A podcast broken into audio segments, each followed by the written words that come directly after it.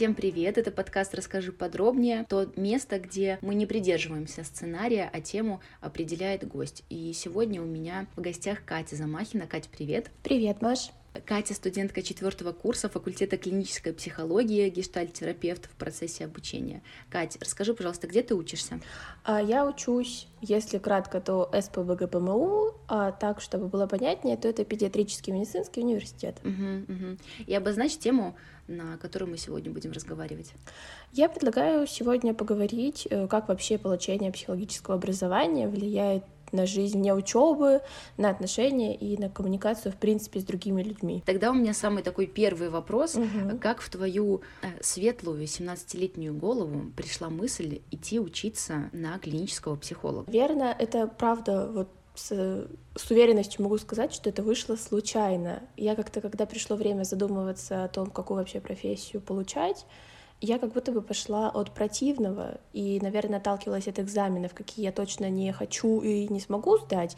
Там, например, историю или физику, потому что эти предметы мне вообще были неинтересны. И вот как-то методом от противного я пришла к тому, что, а может быть, рассмотреть психологию. И мне еще так повезло, что в моем окружении была знакомая женщина, которая занималась психологией. Она как раз-таки была клиническим психологом. И она сказала, что Кать, да, это хороший вариант именно идти на клинику, а не на просто на психологию. Мы как-то с ней, знаешь, вот так вот поговорили, она рассказала про свою деятельность, и я поняла, что, в принципе, мне это, наверное, будет интересно. И я решила, ну, как будто бы ткнуть пальцем в небо и просто поступить на эту специальность. И не прогадала, потому что я прямо сейчас с большим удовольствием учусь, получаю образование и планирую деятельность связывать именно с этим. Как мне э, известно, да, почему-то в основном, поступая на факультеты психологии, чаще всего, может быть, не всегда, но чаще всего мотивация такая. Это либо твои какие-то решения своих проблем, э, покопаться в себе, разобраться в себе, найти какие-то ключи.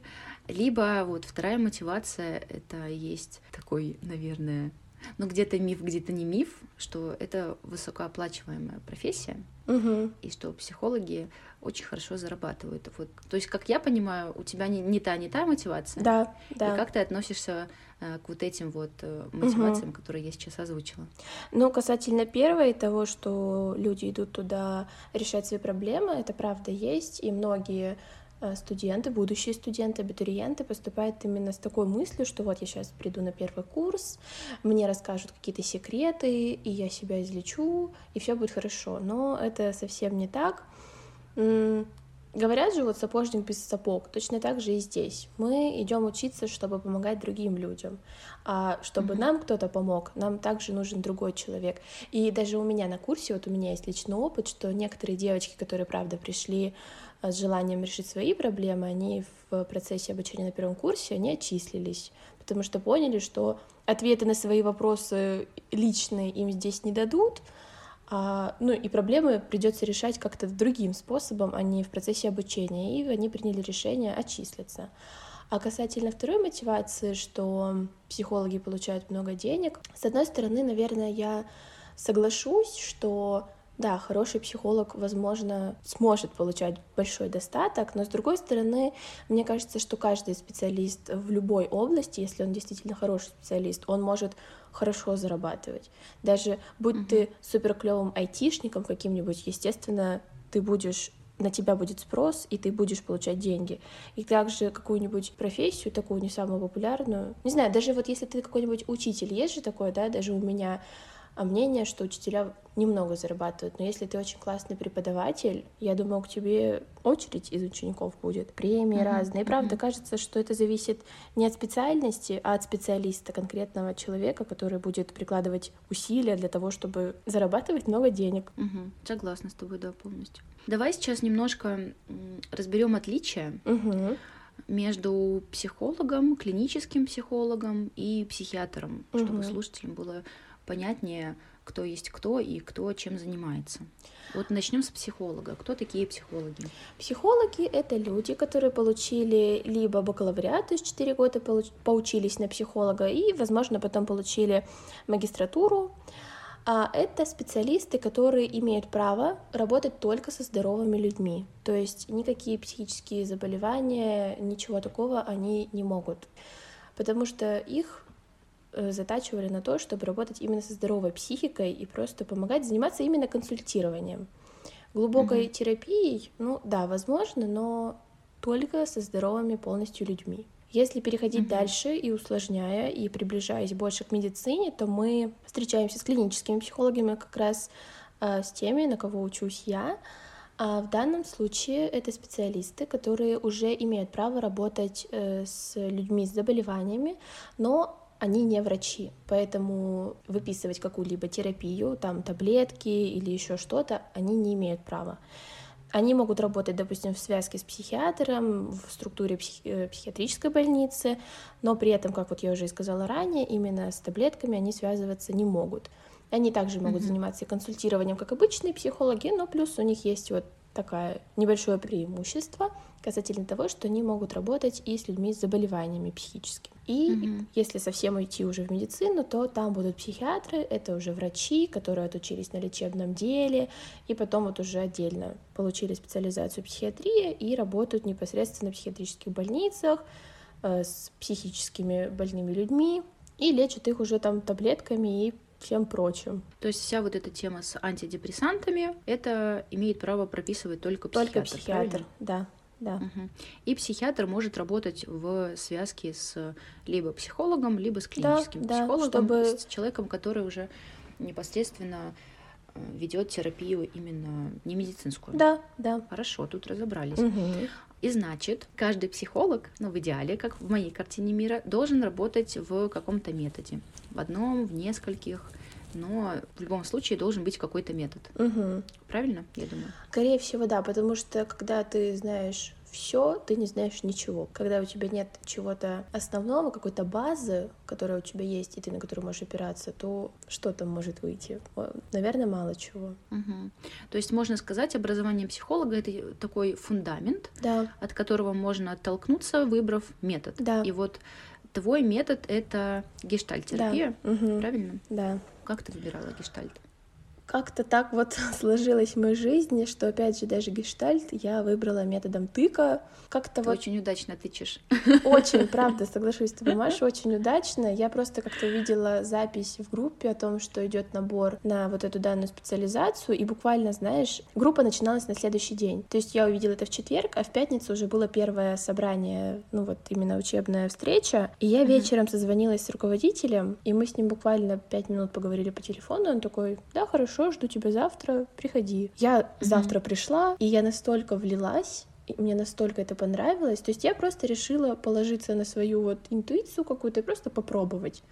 Получится, не получится. Отказаться никогда не поздно. А вдруг, правда, мне понравится это мое. И это оказалось uh-huh, моим. Вот я uh-huh. уже целый год получила уже первую ступень, прошла, собираюсь идти uh-huh. дальше и ни разу не пожалела, что я вот так вот ткнула и осталась. Ну тогда сейчас вернемся немножко еще поговорим, потом попозже про гештальт. Сейчас вернемся, наверное, у меня много вопросов к твоему вот этому базовому uh-huh, да, образованию. Uh-huh. Как я понимаю, у тебя есть практика в психиатрических больницах. Да. Такое есть. И вот, да, я очень люблю всякие вот эти вот киношки, документальные, художественные, про психушки. Насколько то, что нам показывают в фильмах, отличаются от э, реалий, от того, как выглядят психиатрические больницы, клиники в России на самом деле. На самом деле, правда, отличия есть, и они очень весомые. Чаще всего в фильмах показывают, что это какие-то грязные там коридоры, грязные люди, которые лежат mm-hmm. непонятно где. На самом деле все гораздо по-другому, все гораздо лучше. Непосредственно отделение, палаты выглядят очень светлыми, очень чистыми, везде сделан ремонт. Именно вот в той больнице, где я прохожу практику, я не была во всех наверное, к сожалению или к счастью, психиатрических больницах, но вот в той, в которой я прохожу практику, действительно все очень чисто, очень красиво, и в целом это просто похоже на обычную больницу, где лежат просто люди вот именно с какими-то соматическими заболеваниями. А отличие в том, что в палатах там как бы вот есть коридор, и в палатах нет дверей, то есть это как-то просто углубления, в которых вот стоят кровати, и дверей mm-hmm. нигде нет, нигде нет ручек, да, вот есть ну, особенность такая, что есть психиатрический ключ, который есть только у персонала, у врачей, а, который открывает двери именно психиатрической больницы, чтобы пациенты ну, не могли сбежать, скажем так. Uh-huh, uh-huh. Вот, но в целом там, правда, очень комфортно, и я с своими коллегами иногда шучу, что можно было бы как-нибудь остаться на выходные, полежать и отдохнуть. Потому что, правда, очень красивая территория. Да, если теплая погода, это какой-то, ну вот, летний, весенний время года теплое, то там uh-huh. у них оборудованы там участки под прогулки, да, некоторые огорожены, но в целом там очень красиво, скамеечки стоят. В принципе, очень все комфортно и никто ни, ни над кем не издевается, электрических стульев всяких я не видела, поэтому uh-huh. в целом я думаю, что фильмы смотреть можно, но на сто процентов доверять и считать, что так на самом деле и есть в больницах, я думаю, что не стоит. Что-то я как-то, с одной стороны, расстроилась, что чувство, будто меня обманули. С другой стороны, даже, даже приятно слушать, что там нет вот этой вот жути. Это, конечно, супер, что для людей более-менее обустраивают, предлагают комфортные условия, даже вот в таких заведениях, казалось да. бы, непростых. Там mm. есть определенные сложности касательно того, что там вот э, определенное время, когда, например, пациенты могут сходить в туалет, потом туалет этот закрывают, и кто уже хочет, тот ждет следующего промежутка, следующего окна, когда mm. откроют туалет, и они смогут туда сходить. Или, допустим, перекуры там устраивают перекуры, но опять же это все очень жестко по времени, очень быстренько. То есть, ну, дисциплина mm-hmm. там, правда, очень жесткая. Вот с этим, правда, очень жестко, там за всем этим следят. Но касательно условий именно нахождения в больнице, там в целом я считаю, что очень даже все приемлемо. А как часто ты там находишься и по времени, как долго? А я вот этот семестр ходила, я ходила два раза в неделю, и я, наверное, была часа там по три, по четыре, то есть, ну, нормально. Вот, я mm-hmm. была как на отделениях, беседовала как с пациентами, я была на групповой терапии, на групповом взаимодействии, когда дневной стационар, дневной стационар — это такое место, куда приходят люди, с психическими заболеваниями, но которые живут, скажем так, дома, но просто днем приходят в стационар и получают терапию. То есть ночевать их отпускают домой, но днем все равно они приходят и получают определенные таблеточки или препараты. Mm-hmm. Вот я была на когнитивном тренинге, где с такими людьми, скажем так, с особенностями, да, а, занимались, там развивали, помогали им развивать их внимание, их память. Очень, правда, интересно. То есть осознанно подходят к этому всему врачи, психологи, именно пси... ну, вот когнитивным тренингом занимаются психологи. Угу. Правда, очень здорово, я вдохновлена, прям могу сказать так, что, правда, людьми этими занимаются и стараются им очень помочь, чтобы угу. могли они адаптироваться и жить, ну, насколько это возможно, вот просто в среде и быть наедине с собой. То есть я понимаю, что от э, того времени лоботомии сделан очень большой такой конечно, шаг вперед, да, в плане, конечно, в плане... да. Сейчас все очень гуманно, очень бережно, ну, насколько это возможно. Прям вот единственное, угу. да, когда человек находится в психозе, его могут там и привязать, чтобы он сам, в первую очередь, он сам себе не навредил, не сделал больно и никак себя не покалечил. Это опять же все идет от желания того, чтобы человека защитить от самого же себя. А так угу. в целом все очень гуманно и по-доброму. А вот как тебе, вот ты выходишь, да, допустим, с отделения в uh-huh, мир, uh-huh. Ну, казалось бы, здоровых людей, но тоже тут есть вопросы, насколько мы все здоровы. И как тебе вот этот вот резонанс, разница? То есть ты ее чувствуешь, когда ты находишься в окружении, ну их же можно назвать пациентами, да? Да, конечно. В окружении это пациентов, пациенты. и когда uh-huh. ты выходишь потом в, в социум, э, который вне заведения лечащего. Как тебе, вот ты чувствуешь какую-то разницу взаимодействия э, самом, с людьми? На самом деле э, разница зависит от тяжести заболевания пациента, потому что иногда бывают такие пациенты, что ты вообще бы, встретив его где-то на улице, там в магазине, ты бы ни разу не поняла, что вообще-то у него есть какое-то заболевание, и вот он только что вышел из психушки. А иногда mm-hmm. на улице идешь и видишь какого-нибудь человека и понимаешь, блин, кажется, а, что-то... А тебе надо было бы. Да, а тебе было бы и надо. Поэтому, правда, это очень все индивидуально. И, наверное, разница заметна только в том, что там все ходят в одинаковых халатиках таких, им просто дают такие хлопковые, как платьюшки такие женщинам, а у мужчин пижамки. А на улицах все в одежде, в такой, собственно, придуманной uh-huh. такой. А так, uh-huh. знаешь, наше общество очень-очень разное, и это все очень индивидуально. И правда, на самом деле, вот как ты же и сказала, наверное, у каждого что-нибудь можно найти и в чем-нибудь поковыряться. Ну и раз мы уже шагнули в сторону такой социальной жизни, угу. есть же определенные правила конфиденциальности. Да. Что касается терапии друзей, родственников. Давай об этом немножко угу. подробнее поговорим. И следующий вопрос будет, насколько тебе получается совмещать а, свою профессию, угу. то есть какой-то профессиональный взгляд и человеческие. Давай вот так вот их разделим, да? Вот мнение психолога и мнение э, какого-то просто человека без образования. А, ну, касательно того, что совмещение во мне психолога и просто обычного человека, то, а, наверное, с этим иногда бывают трудности, но иногда как-то, правда, ты неосознанно от этого избавляешься, от маски психолога, и просто ты человек. Как у меня есть такая шутка моя собственная о том, что в чужой жизни я психолог, а в своей жизни я психичка. На самом деле, на самом деле, когда ты ну, выходишь с универа или там с работы, выходишь из психушки, правда, надо стараться выключать психолога и просто быть человеком чувственным, эмоциональным, чтобы, знаешь, другие люди поняли, что когда ты просто пришла домой и лежишь на кроватке, к тебе не подходили, не говорили, а чего ты грустишь, ты же психолог ты же психолог. Да, как да. будто бы психологи... Есть, да, вот есть почему-то такое представление у людей, что психолог по умолчанию вообще не может злиться, ругаться, у него супер ровный эмоциональный фон, и он вообще буддист третьей степени, который никак не должен реагировать эмоционально на какие-то вещи, которые происходят. Правда, очень многие считают, что психологи это супер ресурсные люди, которые никогда не грустят, у которых все в порядке. Mm-hmm. Они вот с утра в 6 часов встают с хорошим хорошим настроением, с кучей сил, весь день всем помогают, а потом приходят домой такие, ох, я стольким помог и даже не устал. Нет, мы такие же люди. У нас в процессе обучения нам не вживляют чипы, у нас нет экзоскелетов, мы просто обычные люди, у которых есть определенные инструменты для того, чтобы помочь другим людям. Но угу. мы не железные, мы такие же люди, чувствующие. Которые психуют, конечно, плачут, кричат. конечно ненавидят, любят. Да. Да, да, да. Угу, Поэтому, угу. правда, когда ты сталкиваешься с тем, что тебе говорят, ты же психолог, хочется еще больше выключить психолога и сказать, блин, чувак, пошел-ка ты, да, отвали, пожалуйста. Согласна, есть такое, да.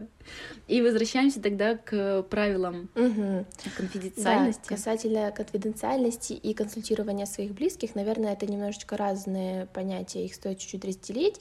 А касательно угу. консультирования близких, там, друзей, родителей, бабушек, дедушек, то а, тут встает вопрос об объективности насколько ты сможешь возвыситься, ну, скажем тогда, уж грубо говорю, возвыситься над ситуацией и посмотреть как будто бы со стороны, потому что все равно для тебя это близкий человек, и у вас с ним есть определенный коннект, скажем так, угу. который не позволяет определенные тебе... отношения. Да, да, определенные отношения, угу. которые не позволяют тебе быть более объективным, чем хотелось бы все равно субъективность сильно влияет на восприятие проблемы человека, с которой вот он к тебе обратился. А касательно mm-hmm. конфиденциальности, то это уже правило этики.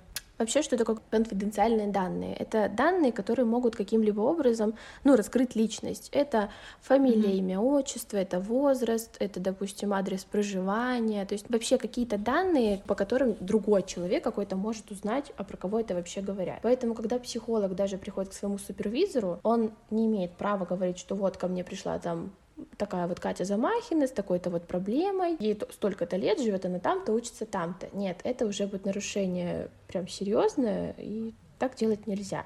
То есть можно сказать, что ко мне пришла молодая девушка с такой-то проблемой, и вы обсуждаете уже не человека, а конкретную проблему, с которой человек обратился. Uh-huh, uh-huh. Поэтому это, правда, очень важное правило, которое следует соблюдать, потому что, правда, даже тот же самый супервизор может в этом клиенте узнать своего какого-то друга и такой, ага, вот. Теперь я знаю чуть-чуть больше. Да, да, теперь я знаю то, чего мне не рассказывали, поэтому все же за этим uh-huh. следить стоит. Uh-huh. А про терапевтирование друзей, знакомых, не знаю, сталкивалась ты с этим? Вот я, например, столкнулась, пока не понимаю, как быть. Э, я сейчас тоже в процессе обучения, и мои подружки, ну, знакомые, угу. зная то, что я обучаюсь, но не зная про вот эти вот э, правила и момент объективности, идут с такими вопросами типа, а вот ты угу. же там сможешь потом мне как-то или сейчас как-то помочь, а вот у меня есть этот вопрос, а есть вот этот вопрос. И у меня бывают такие ситуации, когда я понимаю, что, например, как человек, как подруга, я бы ответила, что ты знаешь, он козел, как бы шли-ка ты его угу. нахер куда-нибудь. А как, э, допустим, терапевт, как психолог, я бы сказала, что ну давай-ка посмотрим, а что ты сказала, а что ты сделала, что он так ответил. Ну, то есть я понимаю, что э, моим вопросом могут как-то, точнее, моим ответом на этот вопрос могут как-то порушиться наши именно дружеские, отношения, да, отношения, дружеские, угу. да, да. И вот э, как, как это разделять, как донести людям, что это может, ну, между клиентом и терапевтом должны быть исключительно клиентско-терапевтические угу. отношения и ничего больше.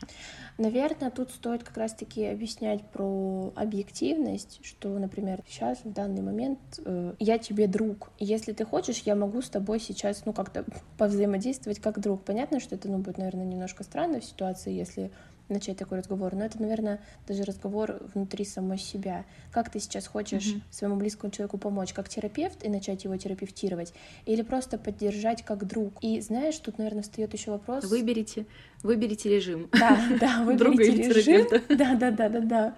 Как, э, вот. И тут встает, э, наверное, вопрос о советах. Дают ли советы психологи? И вот тут, наверное, знаешь, я бы могла, ну, как один из вариантов, э, как себя повести, то можно сказать, например, как бы ты себя повела, ну, как, вернее, как бы я повела себя на твоем месте, и, возможно, через это подружка, друг там или какой-то близкий человек что-то поймет.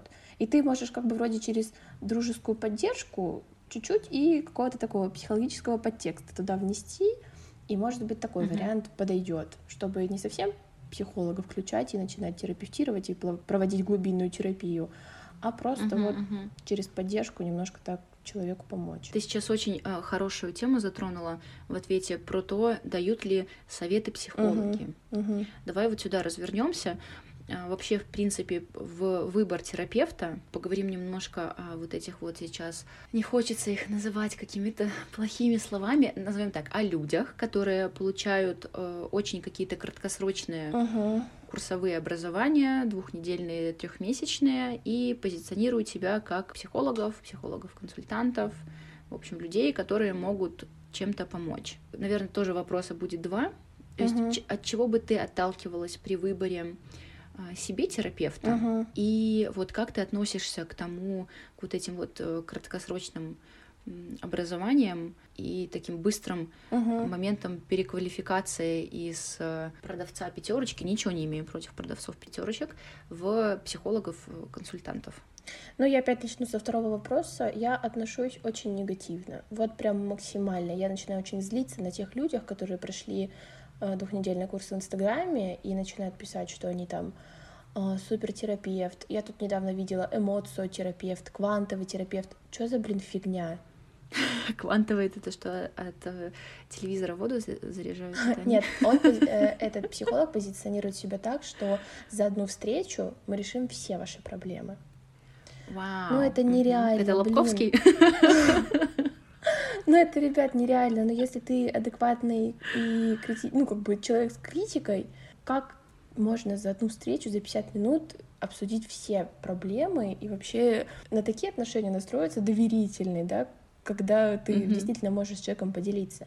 Поэтому я отношусь очень негативно. Я считаю, что, ну, блин, надо прикрыть все эти курсы. Ну, потому что из-за этого, когда человек попадает вот к такому специалисту, вообще теряется доверие к психотерапии, к психологии, mm-hmm. и человек начинает считать, что это полная фигня, и вообще не стоит тратить на это время, когда на самом деле он просто пришел не к тому специалисту, и Угу. Он просто вот, ну, ошибся, да, и попав он к другому, к стоящему, действительно, с хорошим образованием специалисту, он бы, правда, обрадовался и решил бы все свои проблемы. Угу. Вот. А касательно того, на что бы я обращала внимание при выборе себе психолога, то, э, безусловно, наверное, это наличие образования. Мне бы, правда, хотелось, чтобы у психолога было какое-то основное образование, которое связано именно с психологией, психолог, клинический психолог, психотерапевт, психиатр, ну то есть что-то такое, что непосредственно будет э, объяснять человеку, с чем он вообще работает, что такое психика, mm-hmm. какие процессы происходят там, что, ну вот, что влияет на человека.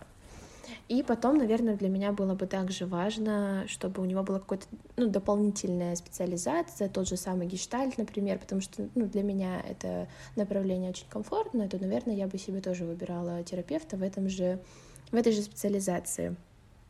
Uh-huh. Вот, потому что это, ну, специализация — это своего рода какой-то инструмент, который помогает человеку более, ну, наверное, как-то более качественнее, что ли, указывать свое действие какое-то, да, на клиента. Тоже, наверное, важно. И как вообще понять, от какого психолога надо бежать, от какого не надо бежать, касательно того, что, ну вот, я уже затрагивала этот вопрос, раздает ли психолог советы. Психолог. Адекватный никогда не будет давать советов. Как только вам психолог говорит, как надо делать, типа ты должен пойти туда-то, сказать то-то, просто встаете и уходите, потому что нормальный психолог никогда не будет вам напрямую говорить, чего делать. Психолог дает тебе инструмент, он показывает тебе вариации, которые ты можешь, ну, для себя выбрать, и в любом случае клиент уже несет ответственность за свое принятое решение. А когда психолог сказал, ну вот э, там пойди к своей, не знаю, какой-нибудь там учительнице, на которую тебя наорала там в пятом классе, из-за которой ты теперь там боишься проявляться, допустим, да, угу. и пойди все выскажи, человек пойдет выскажет, а там потом случится что-то еще более страшное, и вот он придет к психологу и скажет, это вы виноваты. Но нет. Что-то не сработало, да? Да, что-то не сработало, лучше мне не стало. Нет, ответственность всегда несет клиент, а терапевт просто дает ему инструменты ему в руки, которыми этот же человек, клиент, может уже как-то в своей реальности манипулировать и какой-то результат получать. Это, мне кажется, очень важные вещи, которые нужно озвучивать, угу. потому что есть тоже момент представления у людей, что они приходят к специалистам в помогающей профессии, и они сделай раз, сделай два, и будет тебе да, счастье. Да, как будто бы правда. Ты, при... такого... ты приходишь к психологу, который раскроет тебе секрет, раскрывает тебе глаза, снимает розовые очки, и ты сразу понимаешь вообще, как жить эту угу. жизнь. Но нет, так это не работает. Да, к сожалению, такого нету. Угу. Так, у меня есть еще тогда вопрос по мифам. Угу. Есть ли еще какие-то мифы в около психологических профессиях на самом от деле людей, не имеющих отношения. Э, знаешь, еще вот, наверное, стоит что сказать. Э, адекватный психолог. Вообще, наверное, этим стоит пользоваться даже людям, не имеющим психологическое образование, касательно оценок, касательно mm-hmm. оценочного мнения. Говорить там, ты самый лучший. Вот у меня, правда, в последнее время я начала замечать, что я полностью из речи своей убрала слово «самый». Потому что, ну, когда ты говоришь, что там ты самая красивая, по сравнению с кем? У тебя было mm-hmm. так много, что ли, вариантов, что ты вот всех отмел и выбрал меня и сказал, что я самая красивая, как будто бы, знаешь, вот правда от слова самого, более, вот это лучше, это все время... Какая-то нотка сравнения идет. Да, да, это всегда на сравнении, даже там не нотка, там угу. целое музыкальное произведение на сравнение, потому что, ну, всегда подразумевается, что тебя сравнивают с кем-то и выбирают как бы тебя. Mm-hmm. Тут стоит вопрос, насколько человеку это нужно, что тебя вот с кем-то посравнивали и сказали, что ты самая лучшая. Вот, и когда психолог начинает говорить, вы хорошо поступили, вы поступили нехорошо, там плохо, вот как будто такие слова, ну тоже стоит задуматься, а ну почему mm-hmm. психолог сейчас так сказал? Да, иногда, знаешь, такие слова возможны во время там поддержки, каких-то таких ситуаций, когда, ну, правда, человек нуждается в, ну, в поддержке, то, возможно, mm-hmm. это и немножечко актуально, но, правда, все равно с критикой нужно дружить и через нее все смотреть, в принципе, на мир. Да, да, согласна так сижу, гыкаю, гыкаю. Просто я тебе так мысленно киваю каждой твоей реплике, что я с тобой, я с тобой. Тогда, возвращаясь, у нас, знаешь, такие скочки на, скочки на кочку с мира психологов в мир э, людей без, назовем их, без образования. Ты ходишь на свидания? Ну да, бывает. Ага, то есть с Тиндером дружишь, да? Конечно, да. Как у тебя бывает такое, что приходишь на свидание и ты сразу понимаешь все детские травмы партнера? Блин, Маш, знаешь, на самом как деле... Это? Да, иногда это ты начинаешь уже видеть... Мешает ли вот это? Вот, наверное, мой самый наверное, главный знаешь, вопрос. я придерживаюсь того мнения, что в некоторых случаях для меня это даже помогает, потому что даже начиная общаться с человеком еще в переписке, ты уже понимаешь, что, ну, блин, на свидание, кажется, мы уже с ним не пойдем. Когда он узнает, на кого ты учишься, он такой, о, это же можно будет с тобой обсудить мои проблемы. Чувак, uh-huh, uh-huh. запишись на прием, заплати денег, и мы с тобой поговорим о твоих проблемах. На свидание я прихожу не псих... ну типа не психолог приходит на свидание, а обычный человек, который uh-huh. с тобой хочет общаться просто ну на адекватные какие-то темы, не психологические. А иногда, когда ты уже непосредственно на свидании, могут скрыться какие-то, правда, такие моменты, которые ты хочешь не видеть. Там человек как-то mm-hmm. странно говорит. Или, знаешь, у меня был такой для меня негативный опыт, когда я встретилась с парнем, вроде бы было все нормально, и мы с ним сидели в кафе, и он тут начинает просто мне вываливать все свое прошлое, и пожалейте меня, и пожалейте меня, и вот моя бывшая такая, бывшая сика. Я такая сижу, думаю, а как отсюда уйти? Где выход? А где выход? Потому что, ну, блин, я не работаю психологом на свиданиях. Хочется mm-hmm. быть просто человеком. Наверное, знаешь, это такой своеобразный фильтр от дурачков некоторых. Правда, их как-то, ну, знаешь, да, профессия помогает все таки их вычислять каким-то образом и отметать. А знаешь еще, что мне очень нравится, это такое тоже смешнюля, э, когда ты, опять же, говоришь собеседнику о своей профессии, и он выдает о том, что «А, это значит, что мы с тобой встретимся, и ты начнешь меня анализировать. Блин, ну я что, сканер, что ли, какой-то людей анализировать? Я просто, ну, на тебя буду смотреть и тебя слушать. Я, ну, это не психо психологическая диагностика, что я начну тебе методики mm-hmm. давать и смотреть там твое мышление. Будь будто, просто будто собой. появляется какой-то страх, да, у да, человека, да. что ты узнаешь что-то такое, mm-hmm. что он бы не хотел тебе рассказывать, да? Да, да. Mm-hmm. Я думаю, Есть что такое, так. Да. Угу. Угу. Поэтому если ну, вот сделать, хочу сказать, если сделать Давай вывод, сначала. то мне кажется, что на самом деле мое образование в данном случае именно в романтических таких наклонностях, то это мне помогает. Поэтому угу. думаю, что в этом плюс получать психологическое образование. А вот я хотела тоже вставить за себя, что про, по поводу сканирования, что угу я во время свиданий, ну, особенно если это первые какие-то встречи, угу. так сильно волнуюсь и так сильно переживаю за себя, что у меня нету времени да. сканировать другого. Вот да. честно, что у меня все внимание направлено больше на меня, не на другого человека. И люди в какой-то степени эгоисты в таких ситуациях. Да, Маш, даже не, не в таких думаешь ситуациях. о партнере. Люди всегда эгоисты. Вот чаще Согласна. всего. Прям, потому, чаще поэтому всего чаще у нас нет времени даже думать, а что там человек сейчас сказал. Мы контролируем себя, а что там я да, сказал. Да, да. Угу. Как я себя повел, куда я поставил ногу, как да. я посмотрел, как я подышал. Да, да, да, да. Согласна. И вот, а, наверное, такой самый важный для меня вопрос, который классно завершит нашу беседу. Угу. Как тебе удается совмещать учебу, потому что я понимаю, что это очень большой кусок твоей жизни. Да. Как тебе удается совмещать учебу и личную жизнь? Как, э, как ты распределяешь приоритеты и угу. как это? Ну вот, в общем, как это? На самом вот деле... взять сто процентов твоей жизни, э, распредели сейчас по процентам, насколько куда что уходит. На самом деле, вот если так говорить, то все зависит от желания. И если говорить по процентам, то, наверное, правда, на данный момент, вот мне сейчас 21 год, и, наверное, на данный момент учеба, правда, для меня главный приоритет, и, наверное, процентов ну, 70 если не больше, то занимает она. Ну, сюда я включаю и получение и основного образования, и вот специализации гештальт. Угу. Наверное, процентов э, 10 у меня уходит, ну, наверное, даже 15 процентов у меня уходит на взаимодействие с моими родителями, с моим братом, с моими друзьями, то есть потому что для меня, правда, очень важно поддерживать ну, какие-то социальные контакты с близкими людьми, потому что для меня это большой ресурс, когда вот я нахожусь контакте с близкими и важными для меня людьми. Какое-то время все равно мне хочется уделять э, им.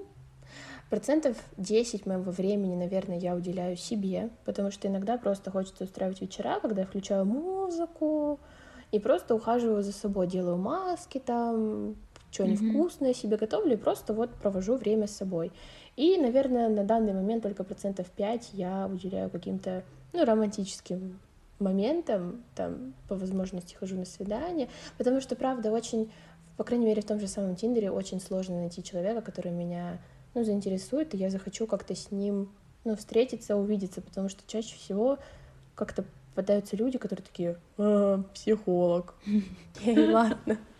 Почитаю книжку. Наверное, как-то вот так вот мои проценты вот и распределяются. Но опять же, знаешь, это у меня нет жесткого графика, что я, допустим, там в 7 встаю, и с 7 там до 10 прям сижу в учебе. Очень все гибко и плавно, если у меня uh-huh такая появляется возможность, допустим, съездить домой в родной город, если у меня там нет каких-то горящих дедлайнов, то я сажусь там на маршрутку или на ласточку, на электричку и просто еду домой и провожу время со своей семьей.